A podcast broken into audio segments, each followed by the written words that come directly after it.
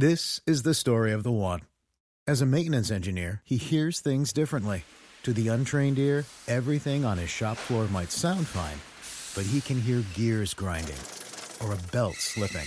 So he steps in to fix the problem at hand before it gets out of hand. And he knows Grainger's got the right product he needs to get the job done, which is music to his ears. Call, clickgrainger.com, or just stop by. Grainger, for the ones who get it done. Hey there, this episode contains just the tiniest bit of salty language. Okay, here's the show.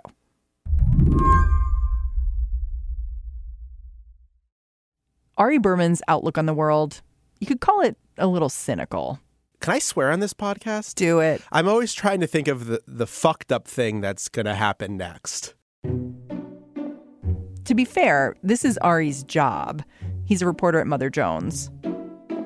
I cover attacks on democracy, I cover attacks on voting rights. And usually they don't say, I'm going to suppress the vote X, Y, and Z two or four, ten years ahead of time. They, they, the way voter suppression works is you try to surprise people. It's sort of a stealth tactic, so you don't know it's coming. Ari came into the studio to tell me about the stealth tactic he thinks we're all going to be talking about next. One that could reshape whose votes count in this country for years. Thank you very much, everyone. Okay, so I'm going to play you this tape. This this is July 11th. Okay. Are you a citizen of the United States of America? Oh, gee, I'm sorry. I just can't answer that question. For Ari, the first sign of this new voter suppression tactic, that first surprise move, he saw it back in July when the president gave a press conference. There used to be a time when you could proudly declare, I am a citizen of the United States. Now they're trying to erase the very existence of a very important word and a very important thing citizenship. The Supreme Court had just ruled that the 2020 census could not ask about citizenship. It was one of those 5 4 rulings. Close, in other words. The president had spent a couple weeks insinuating he might somehow fight this decision. And then he gave this speech from the Rose Garden. Do you want me to go forward a, a bit more? Yeah, I want you to go forward a bit more because there's one line that I want. Today, I'm here to say we are not backing down on our effort to determine the citizenship status of the United States population. At this press conference, Trump acknowledged the Supreme Court's ruling, but then he talked about this workaround. He was issuing an executive order allowing citizenship data to be gathered by the government without altering the census. This will greatly inform a wide array of public policy decisions. This information is also relevant to administering our elections. Some states may want to draw state and local legislative districts based upon the voter eligible population. And this part, this is where Ari wanted to stop the tape. Why did that moment stand out to you? It's one line that could easily be buried as very wonky and technical. But to me, this was the smoking gun moment from Trump's press conference. Because he's making clear that he wants this citizenship data for redistricting purposes. He wants to take the data so that districts are drawn to not just include non citizens, but he says the voter eligible population. That means children as well would not be counted. And for decades, the way districts are drawn is everyone counts. Trump is saying, I want to do something totally different. I want to exclude everyone who is not eligible to vote from counting. When everyone saw the headline, Trump dropping citizenship question, that was the headline that came out of the press conference. I saw a completely different story.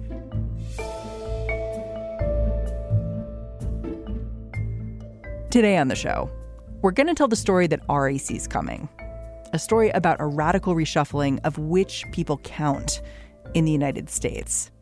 I'm Mary Harris. You're listening to What Next? Stick with us.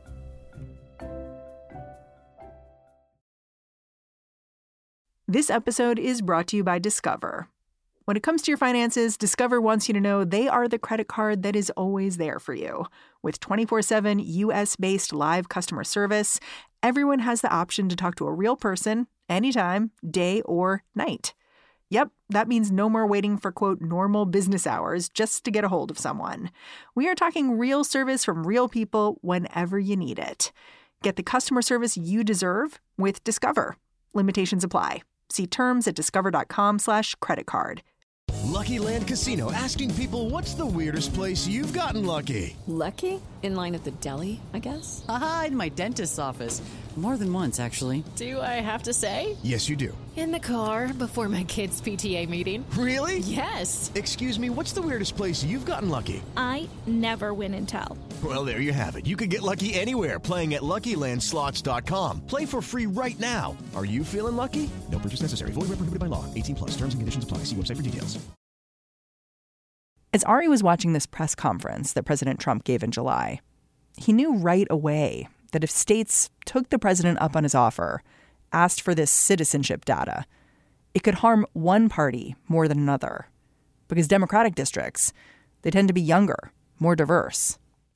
That's right. So in in July, Trump says, I want to do this executive order so that the federal government will collect the citizenship data, even though it's not going to be on the 2020 census. And I want to do it for redistricting purposes so districts can be drawn to exclude non citizens and potentially children, so that that will then make those districts wider and more Republican. Because generally speaking, Democrats represent mo- more diverse districts that have more children and more non citizens. Republicans tend to represent whiter districts with more citizens and more older people. And sure enough, right after Trump unveiled his new executive order, Republican redistricting experts began talking to state legislators about how they could benefit from the new rules. Let's begin with this, ladies and gentlemen. You are going to be sued. Let's start with that. Slate got this audio from a meeting of some of these experts back in August, just after Trump's speech. They're talking about techniques for drawing district maps, Republican maps, with state legislators. They tell these politicians if you do your job well, you're going to get sued. Someone's going to say what you did wasn't fair. One expert even encourages people in the room to throw away the notes they're taking so they won't be caught plotting. Your notes from this conference and this workshop will probably be part of a discovery demand. So my advice to you is if you don't want it turned over in discovery, you probably ought to get rid of it um, before you go home. And I mean, if it's sort of telling because if Republicans were following normal redistricting principles, they wouldn't be sued. But clearly, there's some sort of deviation from what is considered acceptable standards. Otherwise, they wouldn't be worried about facing all of these lawsuits. Ari focused in on this one panelist in particular, a guy named Hans von Spakovsky.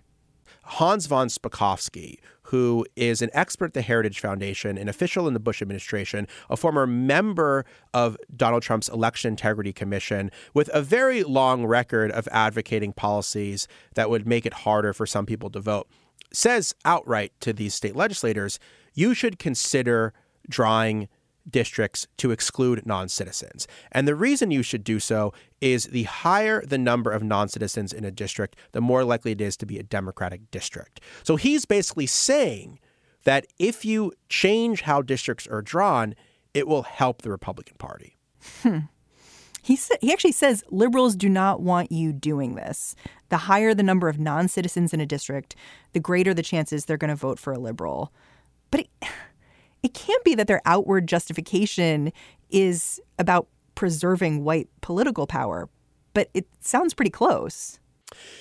If if this is challenged in court, they will probably have a different rationale for why they want to do it. But certainly, the stated rationale by Hans von Spakovsky and others is that he believes uh, drawing districts in such a way to exclude non citizens and potentially to exclude children from counting will help Republicans at the expense of Democrats. I mean, they could say we want to do this for political reasons, but if you look at who's going to be harmed, it's overwhelmingly going to be communities of color. If districts are drawn in such a way to not count non citizens and to not count children, there was a study done by the Leadership Conference on Civil Rights. They found that 55% of Latinos, 45% of Asian Americans, and a third of African Americans would not be counted towards political representation. That's a staggering number of people to not be counted. More than half the Latinos in the United States are suddenly not going to be counted. So, this is why I think this is such a big deal because you're not talking about excluding a few people or 10 people from political representation. You're talking about excluding millions and millions of people and entire communities from being counted altogether. Well, we should say, though, 21% of white people would also be excluded. But of course, they're the lowest percentage in there. There's always going to be collateral damage, right? I mean, even when it comes to voter suppression laws, there's always going to be white Republicans that are disenfranchised too. There's just going to be more of the other people that get hit by this. And so I, I think Republicans are thinking, yeah, this might hurt white people in certain areas, but by and large, the districts that we want to change are districts that are going to be very diverse, heavily urban districts that are more than likely to be represented by Democrats. And we might lose a Republican seat here, we might lose a Republican seat here, but Democrats are going to lose far more seats than Republicans are. Can we just hone in on exactly how this would work? Because my understanding, looking at your reporting, is that when you stop counting all the people, it means that there are less representatives overall because there are less people that you're counting to represent. And so, because there are fewer representatives, those representatives are going to be dealing with the concerns of more people. And then there'll be these people who are sort of there but not counted, and, and their concerns will probably be drowned out. Am, am I just am I understanding it right? That's exactly right. So the Supreme Court has said that districts need to be roughly equal in population. But if you're not counting everyone, if you're only counting eligible voters, that means that districts that have fewer eligible voters have to take in more population. So they have the same number of eligible voters as a surrounding district. So, for example, I told this story from a district in Houston, Texas that has 850,000 people, a state Senate district. That's already a pretty big district. I mean, 850,000 people for a state senator, that's more than most members of Congress represent. Half of her constituents can't vote because they're either under 18 or they're non citizens. It's a very heavily Latino district in Houston and the surrounding areas. So, what would happen to her is because she doesn't have enough eligible voters, her district would increase to over a million people. And depending on how you drew the district, her district could either be combined with another Democratic district to eliminate a Democratic district altogether, or you could put a ton of Republican voters who are eligible voters from a surrounding district into her district so that it's no longer a Latino majority and she potentially no longer has her seat. So because I, those are the kind of people who potentially wouldn't vote for her. Exactly. If you're taking like white conservative Republicans from suburban Houston or even exurban Houston or even rural Texas. Some of these state Senate districts are pretty big geographically. Are they going to want to vote for a Latina Democrat? Not necessarily. So, in the end, there's an issue of not just voters and non-voters having their issues not really represented because their representatives are overwhelmed and there are fewer of them. There's also the issue of less representation by minorities in the actual state houses because essentially the districts will be drawn to favor the white population. Exactly. There would be fewer minority legislators altogether.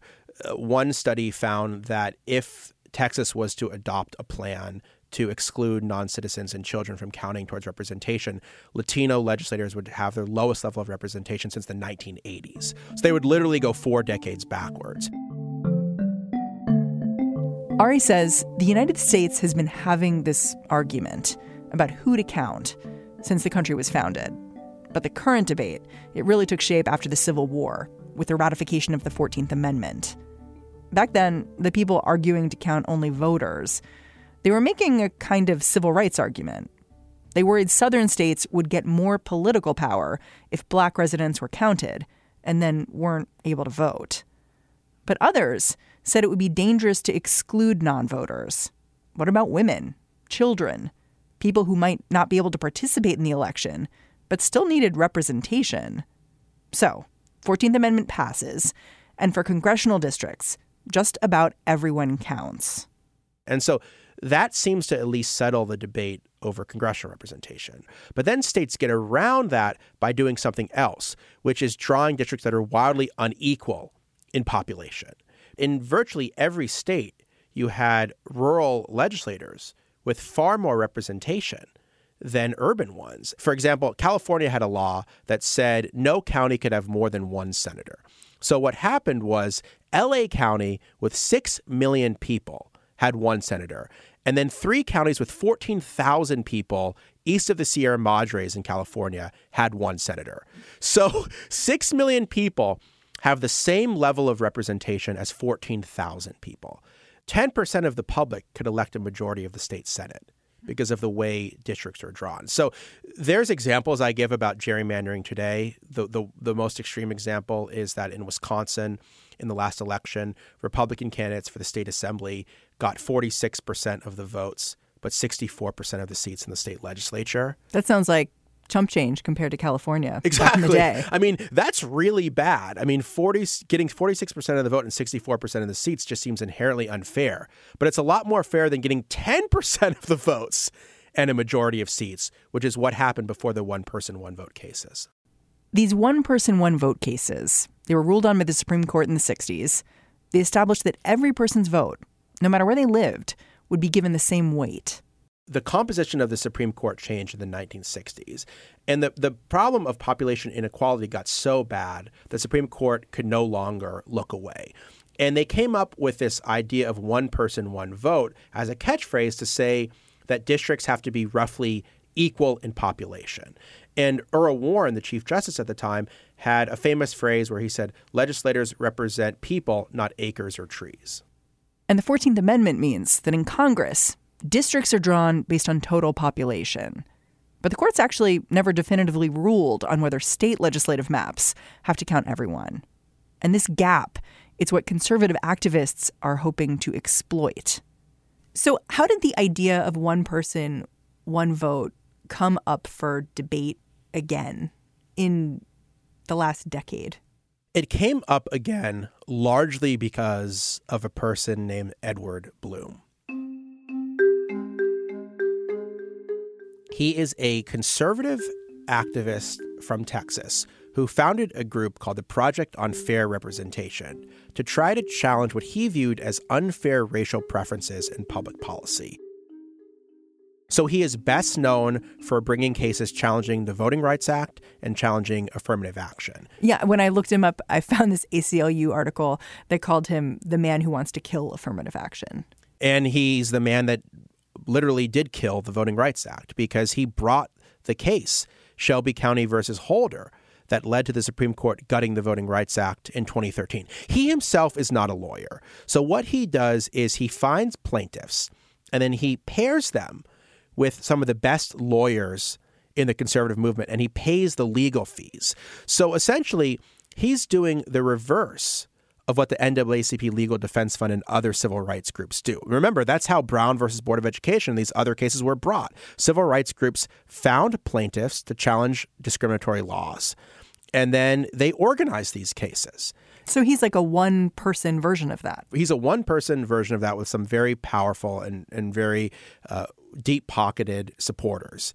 When you spoke to Edward Blum, how did he explain his rationale here? He started thinking about changing the definition of one person, one vote back in the 1990s when he was living in Houston, Texas. And Houston in, in, 1997 drew four new districts that were supposed to boost minority representation. Two districts that were designed to be held by African Americans, two districts that were designed to be held by Latinos. And Ed Blum viewed this as essentially an example of affirmative action in the electoral sphere because you were basically saying we are going to draw these districts for minorities. Did he feel silenced? He felt silenced, but when he dug beneath the surface, he noticed a different issue, which is that the districts that were going to be represented by minorities had far fewer eligible voters than districts that were represented by whites. And he thought that meant that the voters in those districts had far more power because there were many fewer of them compared to the surrounding white districts. And he thought this violated one person, one vote. So he didn't think he was trying to overturn one person, one vote. He thought he was trying to preserve the original meaning of that phrase. Hmm. So we talked about how President Trump has sort of opened this window to this idea that we're only counting eligible voters. How is Edward Blum involved in the current push? I mean, he's not part of the White House. So how how's he getting involved? Well, Edward Blum laid the groundwork for what the Trump administration did because in 2014 he brought a case against the state of Texas where he told the state of Texas, you have to draw your state senate districts to not count non citizens for purposes of redistricting. This went all the way to the Supreme Court. And in 2016, the Supreme Court said you can't force Texas or any other state to draw districts excluding non citizens or other populations if they don't want to. If they don't want to. If they don't want to. So if they want to. They left that question open. But the reason states didn't immediately start prepping redistricting plans after this ruling is that they didn't have all the information they needed. Citizenship data. For a long time, it's been pretty hard to come by. That's where Trump's executive order comes in. Now, theoretically, states are going to get the citizenship data that could be used to exclude non citizens and potentially children from counting towards representation. And Ed Blum can go to all of those states and say, now you have the data. And by the way, if you decide to do it, I'll have your back in court. He told you he was having phone calls with people from all over the country, right? He said that his phone was essentially ringing off the hook from uh, Republican officials or political consultants who were interested in this idea. And he told me f- people in five different states had contacted him. Now, this is interesting because no state has officially requested this data. And that's not surprising to me because this whole fight is going to take place in 2021 when the next census is finished. So, the way that redistricting works is we do a census in 2020. And then in 2021, at the beginning of the next decade, legislators take that census data and they draw districts based on it.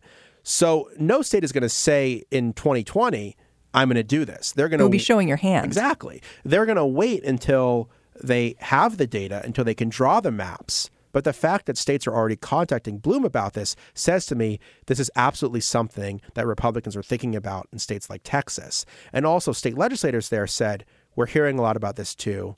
Democrats said, We're afraid this might happen. And this is something that we're on high alert for, even though it's, a, it's an, a, a story that's really not on anyone's radar right now. Yeah, it feels it feels a little bit like a thought experiment. Like this could happen in the future, but do you ever worry that you're paranoid here? No, because there's already been a Supreme Court case about this. There's already been a major fight on the census about it. We know that Republicans want this data. They've shown that the, the reason the Trump administration fought so hard for a citizenship question on the 2020 census is because they want this data so they can draw maps to benefit Republicans politically for the next decade. We know we know going into the next redistricting cycle, Republicans are going to do everything they can to try to get a political advantage. And if they believe they can get a political advantage using this this citizenship data and they have a sympathetic Supreme Court on their side, they're absolutely going to go forward with it. The other thing that stands out to me is that this idea of not counting people it seems fundamentally desperate because part of who you're not counting is young people who are people who will get older. And so any way you look at it, this is a measure that won't do you very good for very long. It's not about longevity. I think all of these attempts to try to roll back demographic change come from the same place of desperation which is this idea that white people are steadily becoming the minority in this country, and they don't like the political ramifications of that happening. And they're doing everything they can to try to stop or slow demographic change so that instead of whites becoming the minority, they stay the majority. And you see that most acutely in Texas which is already a majority minority state. So Texas is already the future of America. But the legislature doesn't look like that. But whites still hold power at every level, and white Republicans in particular. And they know it's only a matter of time before that changes. But they're desperately trying to hold on to power. And one of the ways they're desperately trying to hold on to power is to change the whole nature of political representation so white people count more than communities of color it's funny because I was noticing that Texas 2020 census is rolling out right now. And Texas has decided to spend very little money in getting people to get out the census, essentially. California is spending a ton.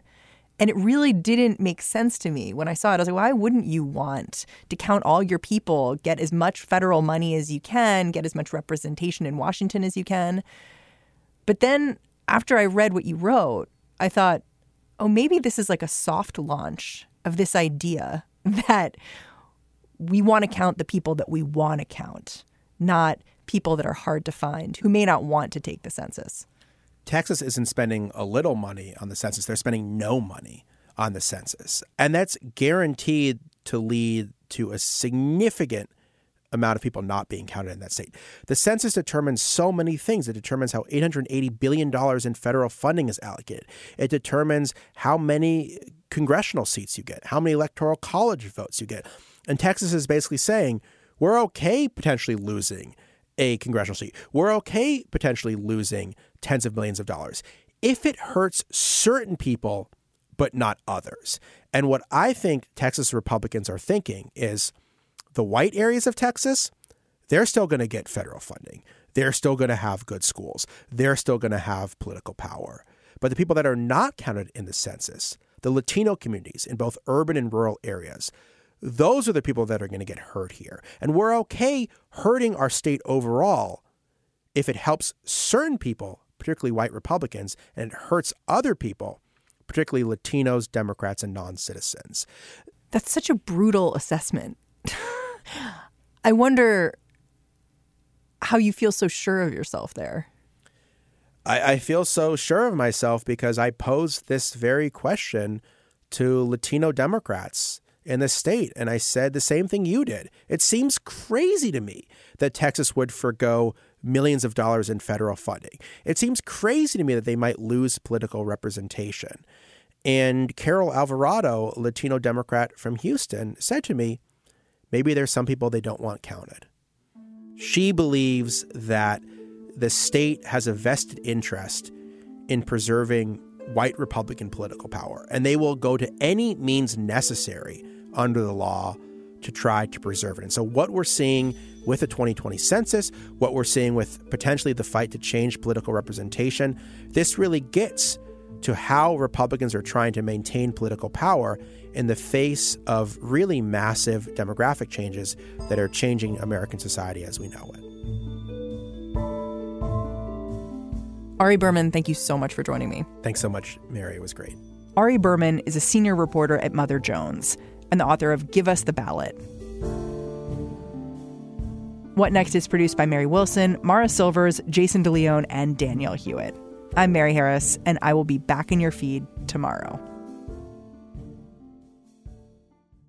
Hello, it is Ryan, and I was on a flight the other day playing one of my favorite social spin slot games on chumbacasino.com. I looked over the person sitting next to me, and you know what they were doing? They were also playing Chumba Casino. Coincidence? I think not. Everybody's loving having fun with it. Chumba Casino is home to hundreds of casino style games that you can play for free anytime, anywhere, even at 30,000 feet. So sign up now at chumbacasino.com to claim your free welcome bonus. That's chumbacasino.com and live the Chumba life. No purchase necessary. VGW, void, were prohibited by law. See terms and conditions 18 plus.